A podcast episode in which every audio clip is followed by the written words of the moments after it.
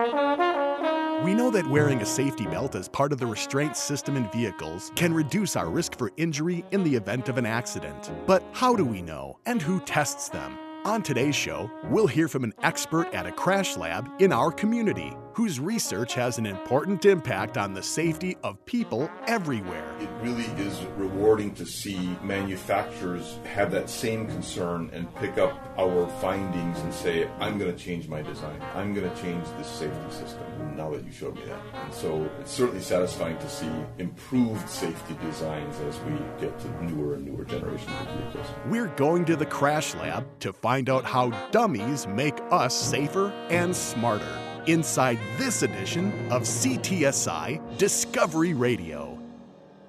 Welcome to CTSI Discovery Radio. I'm your host, Brian Belmer. CTSI Discovery Radio is brought to you by the Clinical and Translational Science Institute of Southeast Wisconsin. The CTSI is a consortium of researchers, doctors, scientists, and others representing eight institutions, including the Medical College of Wisconsin, Milwaukee School of Engineering, Marquette University, the University of Wisconsin Milwaukee, Children's Hospital of Wisconsin, Froedtert Hospital, Blood Center of Wisconsin, and the Milwaukee VA Medical Center. The CTSI works collaboratively across all of our member institutions in advancing biomedical research and finding new drugs, treatments, therapeutics, and interventions that are better, faster, and more economical than ever. Our mission is advancing health through research and discovery. According to the National Highway Traffic Safety Administration, more Americans than ever understand the importance of wearing the seatbelts in their vehicles. In fact, the national use rate is now over 90%, which is great. However, that still leaves nearly 10% of our population that don't wear a seatbelt. Even in Wisconsin, where we have a primary enforcement seatbelt law, only 86% of people wear them, well below the national average. So, how real are the risks and consequences of not wearing a safety belt in our vehicles? We didn't have to travel far to find out from an expert. Dr. Frank Pintar is Chief of Research and Professor, Division of Research, Department of Neurosurgery at the Medical College of Wisconsin and Director of MCW's Vehicle Crash Worthiness Lab and Neurosurgery Research Facility. We had the opportunity to speak with him recently to learn about the impactful research he and his cohorts conduct at two state of the art crash labs right here in our community. Research that is leading to innovations and improvements in increasing vehicle safety for all of us. Dr. Pintar begins by explaining that the medical college's Vehicle Crash Worthiness Lab, or VCL, evolved from work that he and his cohort, Dr. Narayan Yoganandan, did with the National Highway Traffic Safety Administration. VCL was open in 1997, largely the result of many years of working with the National Highway Traffic Safety Administration. We had been working with NHTSA on basic funding that they gave us for studying mostly head and spine injuries. The crash lab was really kind of a way to close the loop, understanding how our basic work in understanding human tolerance to injury translated to the final safety of a vehicle. And that's when Dr. Yoganandan and I proposed the new vehicle crash laboratory. So, what was the primary goal in having the Vehicle Crash Worthiness Lab? Specific need was to see how injury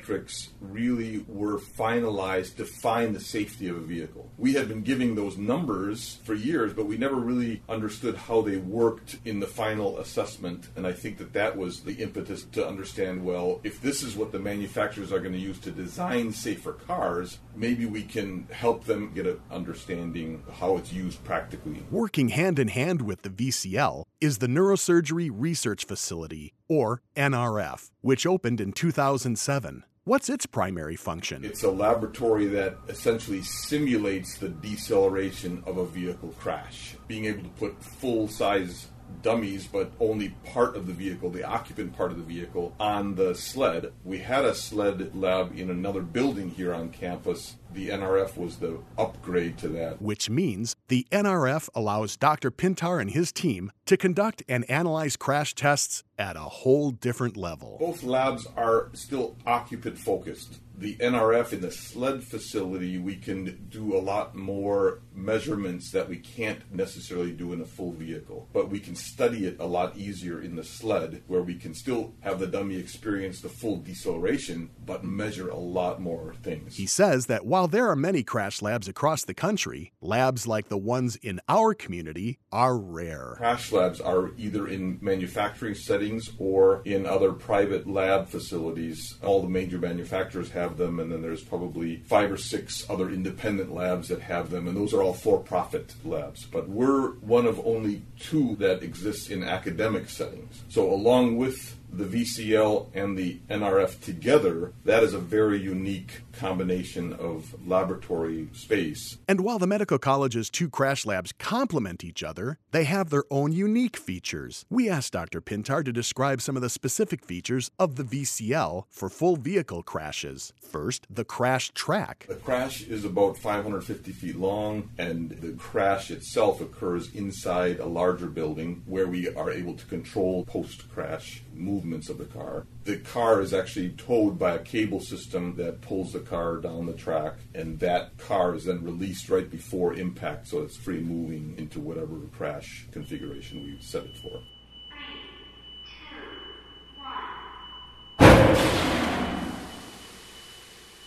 Once a crash test is conducted, how is data acquired and measured? We have a number of data acquisition systems that are collecting sensor information, whether it's chest deflection or shoulder deflection, forces and moments on the neck or in the spine. Those are the channels of information that we collect routinely. And all of those sensors are then used to help us define what the potential for injury to that occupant was in the crash. What about the NRF, where the sled type crashes are conducted? Dr. Pintar says among its notable features, the big thing is the three dimensional camera capture system that we have as a permanent fixture. This is a very unique camera system to study occupant movements in complex scenarios. And it uses similar kinds of camera system, but it tracks at very high speed. So obviously, a crash occurs very quickly on the order of 100 milliseconds.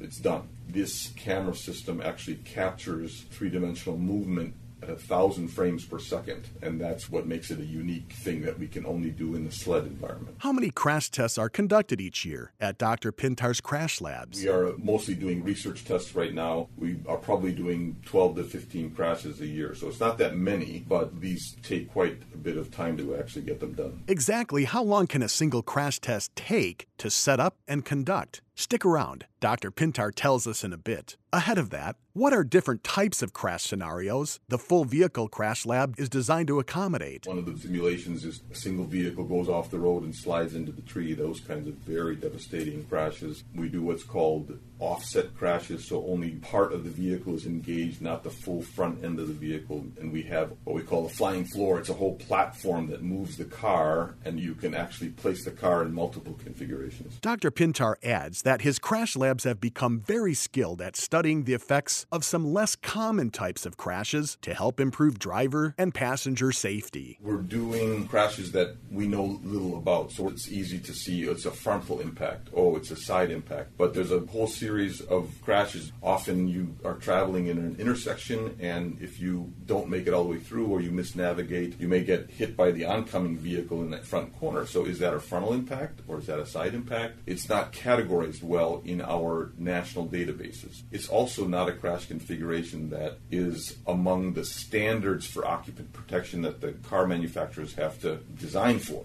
this is what we like to look at cases like that that people haven't studied much before. And the results of these crash tests have direct influence on the many safety features found in our vehicles today. Things like safety belt restraint systems, airbags, child car seats, and more. Any of the occupant restraint systems we have influenced when side airbags first came into existence, we looked at occupant protection with side airbags, and we looked at when a vehicle had a side airbag and it deployed in a way that might injure the occupant itself. And now, because we identified spleen injuries as a particular problem that may occur, we've seen in the most recent generation of side airbags actually have redesigned the way that those airbags look to not have as large of a volume right close to where the spleen is. Those are the satisfying things that I know occur. We don't do the design itself, but we influence the design because of our research. Next, Dr. Pintar tells us that the side impact crash tests that his labs conduct have contributed to something you've likely heard of the National Highway Traffic Safety Administration's five star crash rating system for new car safety assessment. It's consumer product information that we provided. We use the crash test itself for research purposes, but the funding comes as a government consumer information. So it's essentially the five star crash rating system.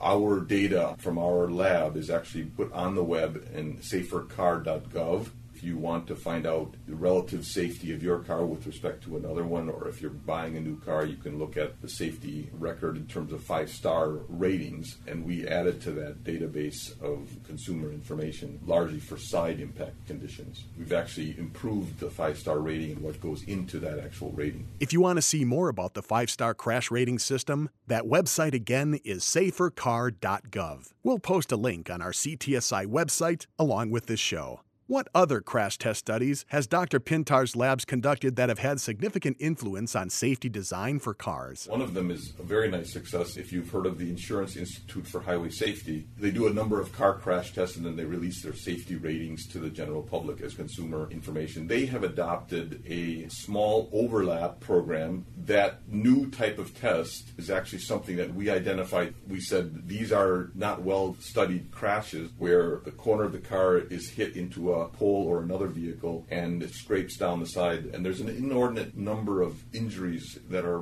part of that particular crash mode. They have now developed a standardized crash test for that, and vehicles now have to design against that crash test to get good scores. So we'd like to say we were the start of really identifying that particular crash as something to design for. So far, we've talked about Dr. Pintar and his team's work on auto related crash studies, but he says they collaborate with many other entities as well. For example, the Federal Federal Aviation Administration. The FAA has safety rules regarding belt use, and they have an actual research program to help improve safety standards for airplanes as well. Very little people might realize this, but many airplane crashes are survivable, and there's a survivable crash pulse that actually we can program now in the sled. So that's something advantageous for the sled, is I can simulate the deceleration that would occur in a survivable airplane crash. He describes some of the specific crash tests he's done for the FAA. FAA had standards for frontal occupant protection. So largely as you come down in an airplane, that's the only direction you're going is forward. But if you're seated where your seat is facing sideways during that crash, to you it's like a side impact. And so that's where they didn't have neck safety standards and we helped them to develop them. Our grant that I just got renewed with the FAA now is looking at oblique impacts. If you've seen a lot of the modern aircraft have 45 degree facing seats in many parts of the compartment. So that's another thing that they don't have any safety standards for. It's all for frontal or side now. So we're helping them develop safety standards for that oblique seating configuration. And results from crash tests done for the FAA have resulted in improvements for safer air travel. The FAA disseminates obviously that knowledge in the form of standards then different airplane manufacturers have to use those guidelines. But I have also heard in some smaller aircraft manufacturers, two, four, six, eight passenger smaller aircraft, like a Cessna would be an example, they have a little bit more flexibility to do some unique things like parachutes out the back or even putting airbag systems inside the aircraft during a survivable crash and things like that. So we've influenced those kinds of safety features too in the smaller aircraft. The VCL and NRF have also worked closely with the U.S. Veterans Administration. We have had a grant with the Veterans Administration directly. That largely is to study brain injuries. We were looking at the difference between blast related brain injury versus blunt trauma. A number of the veterans here are undergoing care for brain trauma, and we were looking more at basic science understanding of the difference between blast and blunt trauma. Dr. Pintar tells us about one study hoping to better protect the men and women in our American military whose job it is to protect us. Military programs that we have been funded for, and including now as one of our largest grants, is to look at military personnel in the field that are in their vehicles, examining specifically underbody vehicle blast. That's what we're looking at now. So it's another acceleration type vector, but but it's in a much different direction than in the automotive environment or the airplane environment, right? So you're looking at a vertical vector, and not surprisingly, the spine is also very much affected. The bottom of the vehicle is thrust upward very rapidly from the bomb. The vehicles are designed incredibly robust, so it's often intact, but the occupants are still thrust upward because of the bomb. And so we're actually helping to improve the safety of military personnel. While the majority of Dr. Pintar's crash studies are funded by governmental entities, he says they do some work for private industry as well. 95% of our work is government funded in general. The work that we have done in industry is often to evaluate certain features that they are perhaps experimentally looking at and saying, does this particular belt system or combination of belt and airbag, will it perform well in this type of crash environment? So we have done some tests for the manufacturer in a particular crash mode that their new design of a safety system, they would like some initial results on. Of course, the fact that the Vehicle Crash Worthiness Lab and Neurosurgery Surgery Research Facility are part of a medical college and independent doesn't hurt. That helps as well, yes. So we're not just giving them the answers that they want to hear. We're not afraid of telling the truth and telling them that it may be a good design or maybe a bad design. And I think largely they come to us because of our medical connection, medical background. As I indicated before, there's very few of these types of, of, facilities that have the medical connection to be able to know what kind of injuries can occur to the actual occupant. And don't think these crash labs only do research for big government or big business. They also do some great work on a more local level. Dr. Pintar tells us about one study to help area emergency first responders. Yeah, that's one of my favorite ones because these local firefighters are so passionate passionate about doing their job well and being able to work with them as first responders. It's really a wonderful experience to be able to help them improve their techniques. So, how does this program involving local first responders work?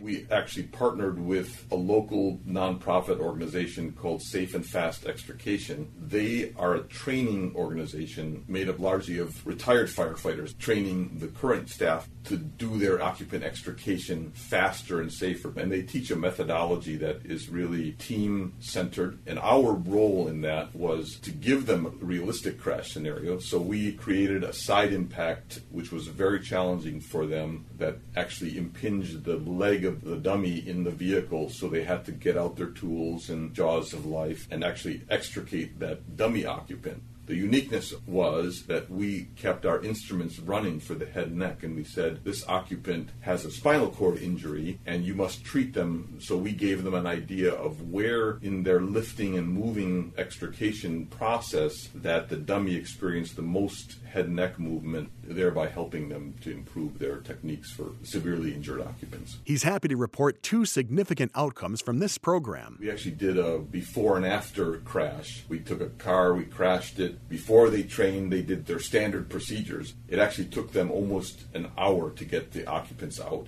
after the training, where they had a thorough understanding from the training group, it took them less than 20 minutes. So this was really great to see that just from the training, we could measure their progress. So that was the first outcome. The second outcome was to actually look at a spinal cord injured occupant where we could give them the actual sensor information of where their movements actually could have done some potential additional damage to a spinal cord injured patient. We know the program is successful. Is it unique? I don't know that anybody else is doing it talk to the firefighters as well. I mean, they're really ecstatic. As soon as I work with that other group, there's a lot of hands up that want to volunteer to do that because, again, they're passionate about what they do. They want to improve their safety measures. One of the things that we think is really fantastic about that program is as you get further out away from the city, a lot of them become volunteer fire departments and you don't have permanent full time staff. So that ability to train new people coming in, now you've built a training regimen that the chief now can take on that training and say, here's how you do it. And they're not just trained on using tools, they're trained in the whole team approach. Next, let's learn about the process for setting up, executing, and analyzing a crash test. First, we'll look at some of the technology utilized in recording various crashes in the VCL. There is a lot of modern digital technology that we use to do these things. Years ago, when I first started this in the late 80s and 90s, we had film cameras. We used to have 16 millimeter film, and then we had to wait and get it developed and see if we did a good shot, and it was a big process. But now with digital camera photography, we can do thousand to two thousand frames per second at higher resolutions, basically HD resolution. Those kinds of cameras are very expensive. Probably the cheapest one is in the range of twenty-five thousand. We have one that's even a hundred thousand that has very high speed, very high resolution. Other things like our 3D camera system, that's also very unique to capturing motion in a three-dimensional way. How many cameras might be used in capturing a crash as part of a study? Well, the 3D motion capture system, that's actually a 20 camera system. That all those 20 cameras work together. But when we do the high speed video cameras that are just one view, we often will have five to 10 different cameras running for different views. A vehicle crash, we will have closer to 10 because we want to track the vehicle motion, but we also have some cameras mounted in the vehicle to look at occupant motion. So there's often three, four, five cameras on board the vehicle that are recording occupant movement during the crash. That's really the important part for us studying what the occupants are doing inside the vehicle. Those occupants, of course, the crash test dummies. We'll hear more about them in a moment. But first, connected to those dummies are the sensors used to collect data from the crash. Dr. Pintar tells us about them. A lot of accelerometers, so I can measure how much local acceleration occurs on that part of the dummy. Load cell information is basically measuring forces and torques. So if I want to know how much your spine bends or if you're under tension or compression in the spine, that's what a force gauge does. Sometimes it's measuring devices called potentiometers. So if the belt is pushing on the chest, in an impact, I can measure that, how much chest deflection to the dummy. Once data is collected from the sensors, where does that information from the crash go? All of the sensors are plugged into that data acquisition board, and we like to have what we call a zero time trigger, and then we collect after that. We always have redundant systems because we don't want to miss it, so we capture that into the data acquisition, and all that gets uploaded into our server that a lot of our engineers and other technicians can access afterwards, and then we do analysis. While there are great systems for acquiring data, there's a lot to know about how to acquire data from a crash test. Data acquisition systems, it's a whole actual course that is taught in the engineering school. You have to really have some strong engineering knowledge to be able to do that correctly.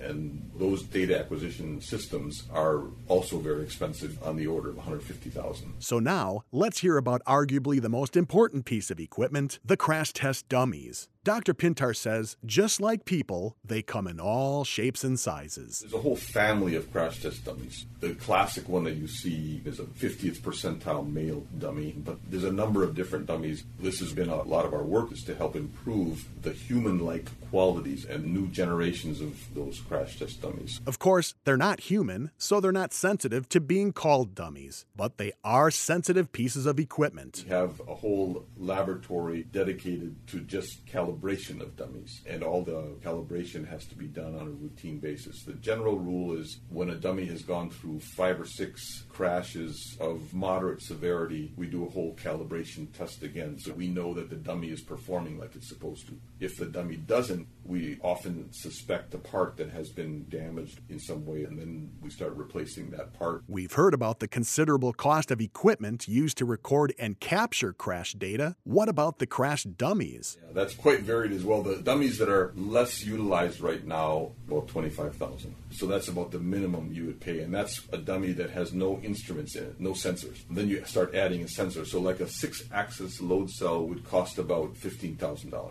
So if you have three of those in there, all of a sudden you're up at 45,000. The newest dummies that are just coming out are on the order of a half million dollars. Which is a lot of money, but it pales in comparison to the value of the human lives they help save annually. When people see the dummies that go through that, we often see their eyes widening. Wow, does that really happen? And they usually ask, what was this crash speed? And I say, well, 30 miles per hour. What? So they don't have a good sense of the physics of a crash. If you're unbelted, all bets are off. You're traveling at 30 miles per hour relative to the vehicle, and you will keep going at 30 miles per hour unless you have a restraint system. So I can only tell you that a large majority of the people who die in car crashes are unbelted. The people that are belted, they have a much lower risk of dying in a car crash. He adds that the amount of money spent on crash research is comparatively low. For this kind of safety research, we spend actually very little money compared to things like cancer and cardiology. I mean, those are also important, don't get me wrong. But when you look at the cause of death, especially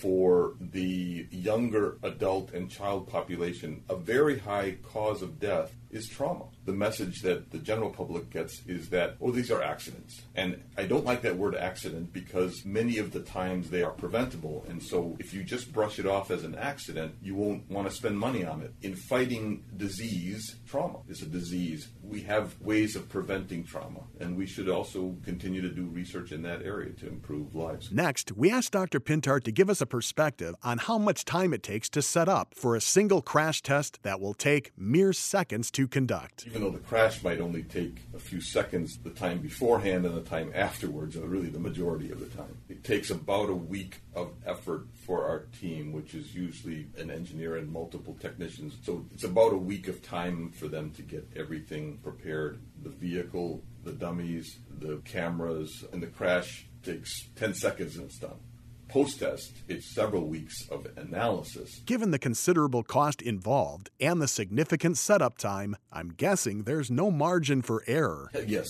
the engineers that are usually in charge of these tests have so many checklists that they go through to make sure that everyone has done their job and everything is checked off because you don't get a second chance. In fact, if you have a flaw in your test procedure, you will have to pay for the car to test it again. So, as part of that grant, the government bought the first one, but if you mess it up, you have to buy the second one and test it at your own expense. It's very nerve wracking. yes, it is. Even for as long as Dr. Pintar's been working in crash test research, which in his case is going on 30 years now. I started with Department of Neurosurgery back in 1987, so this year is going to be 30 years. And in that time, he's seen a lot of changes, especially in vehicle safety designs. It's been satisfying over 30 years to see change in the vehicles, but I have seen this changed drastically. The Insurance Institute for Highway Safety did a crash test between a 1959 Chevy and a 2009 Chevy.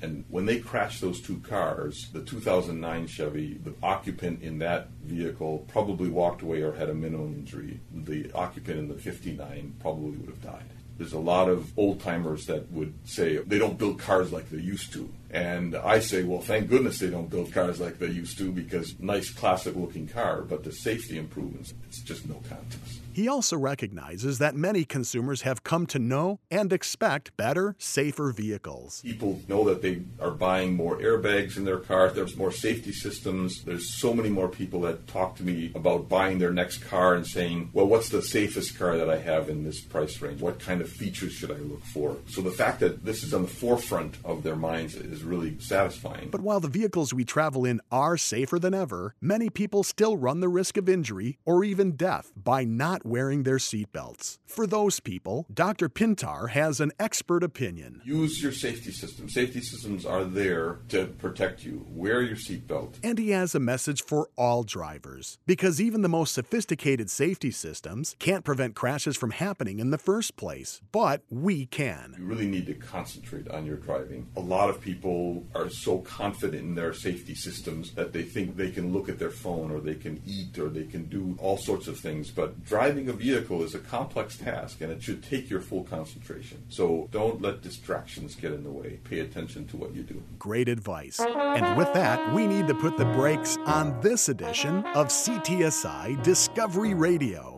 Our sincere thanks to today's guest, Dr. Frank Pintar, Chief of Research and Professor, Division of Research, Department of Neurosurgery at the Medical College of Wisconsin, and Director of MCW's Vehicle Crash Worthiness Lab and Neurosurgery Research Facility. CTSI Discovery Radio airs the third Friday of every month Join us for each episode. On behalf of the Clinical and Translational Science Institute of Southeast Wisconsin and all of our affiliate partners and members, I'm Brian Belmer, wishing you happy, healthy, and safer days ahead. For more information about research or to listen to this program online and on demand, please visit the Clinical and Translational Science Institute of Southeast Wisconsin website at ctsi.mcw.edu.